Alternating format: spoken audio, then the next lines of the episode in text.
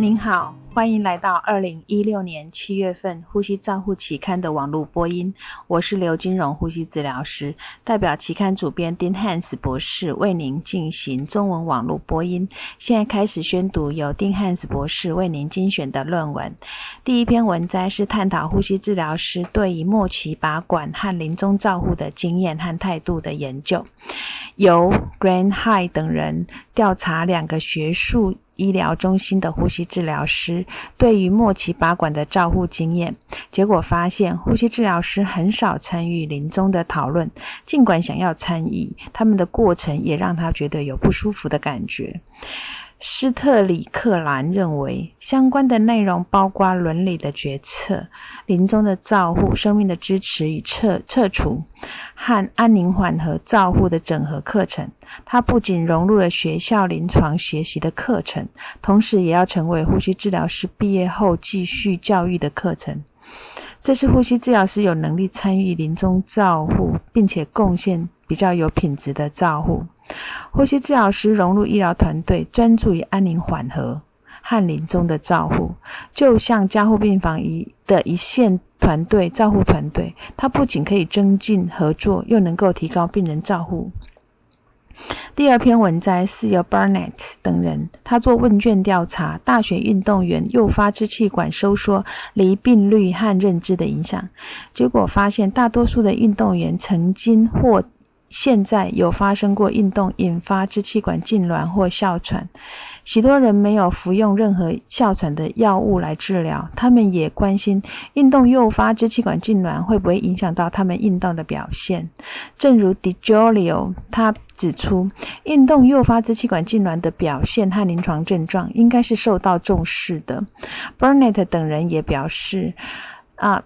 情况并不是总是如此。但这项研究支持我们未来在卫教的计划的需求，应包括运动员、家人、训练员、教练和教师等。第三篇文摘是由麦康麦康奈尔等人所评估机械通气开始后六十分钟之内，受试者接受动脉血气分析值的比率变化观察性的研究。他们制作一份插管后的查检表。并且计时经由动脉血液气体分析的快速评估，来改善机械通气监测的及时性。然而，令人遗憾的是，清单只有中度的被采用。作者认为，实施这样一个插管期间的监测，是可以减少过度使用机械通气相关风险。碰跟 Triptech。他们认为，或许我们需要开放一个更简单的查检清单。也许清单需要第一线的用具有用的权威人来确认。设计维持一个有计划而且保证插管后事实完整的日常流程的答案，仍需要被发现。但是我们可以从这项研究得到学习到一些经验。第四篇文章是由 Berlinsky 跟 Cooper 他们的研究。他们假设使用柔性的气雾吸入器，并且经由啊把这个路径从气切口改到经口鼻分析，是可以增加啊沉降力的。结果发现，一般情况下，经口鼻吸入柔性的气雾吸入器，并用金属辅助器，在肺的沉降力比定压。加压型定剂量吸入器高，而且加压型定剂量吸入器经由气切口提供，它得到的肺沉降率是比较高的。第五篇文摘是开发正常值的研究。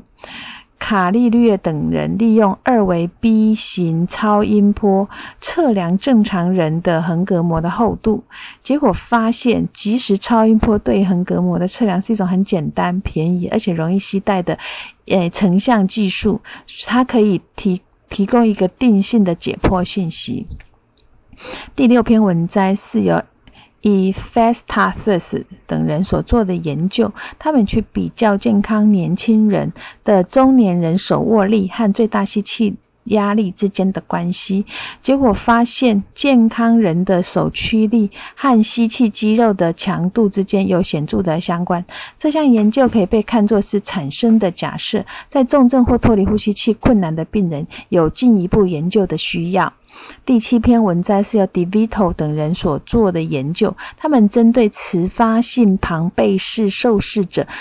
对二氧化碳从吸入的反应，结果发现迟发性庞贝氏症受试者他对碳酸血症的呼吸驱动反应已经受损了。像啊这种现象的临床影像，在这些病人群，我们还需要做进一步的研究。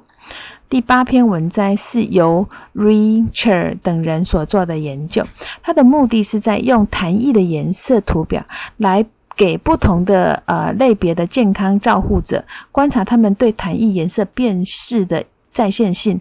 他们发现，即使痰液的涂色表现，呃图表对于临床人员在临床恶化情况下是一项有用的工具，但是对于不同的照护者，他的呃，一致性的可靠性还是没办法呈现的。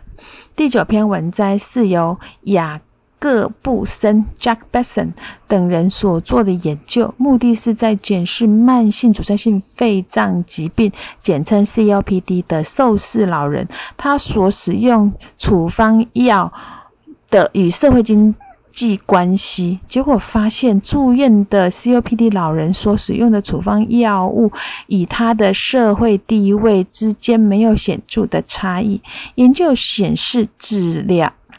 那个啊。治疗的指南的建议和使用长效型的支气管扩张剂之间是没有显著的差异，因此对于老人 COPD 病人族群的治疗是没办法达到最佳品质的。第十篇文章是由胡等人所做的研究。我们都知道，光蛋白 C 的是呃是肾功能的生物标志，也是预测老年人心脏血管死亡率和其他因子之间的独立危险因子。那本研究是来探讨。C 呃光蛋白 C 在预测 COPD 急性恶化死亡率的预后因子的角色，结果发现 C 蛋呃光蛋白 C 在 COPD 急性恶化的住院死亡率是一个强而有力的独立因子的危险因素。第十一篇文摘是由李等人利用台湾健保资料库分析先天性心脏病婴儿做气切。的危险因子的评估和做气切开气管切开术相关死亡风险的预测，结果发现先天性心脏病婴儿进行气管切开，它的风险是比较高的。那在先天性心脏病做气切的婴儿，他的死亡风险率显著的也会增加，随着时间增加，风险也逐步的在增加。第十二篇文章是由唐等人去评估急性有机磷农药中毒的预后的因式，经由多变相逻辑式回归分析，入院后六小时高血糖乳酸值、低血糖中的 pH 值和入院后六小时低乳酸清除率都是独立判断的因子。这个月我们还发表了李约瑟等人第三届马托斯纪念演讲内容，演讲题目是在加护病房早期活动和复健活动在以前和未来的文章。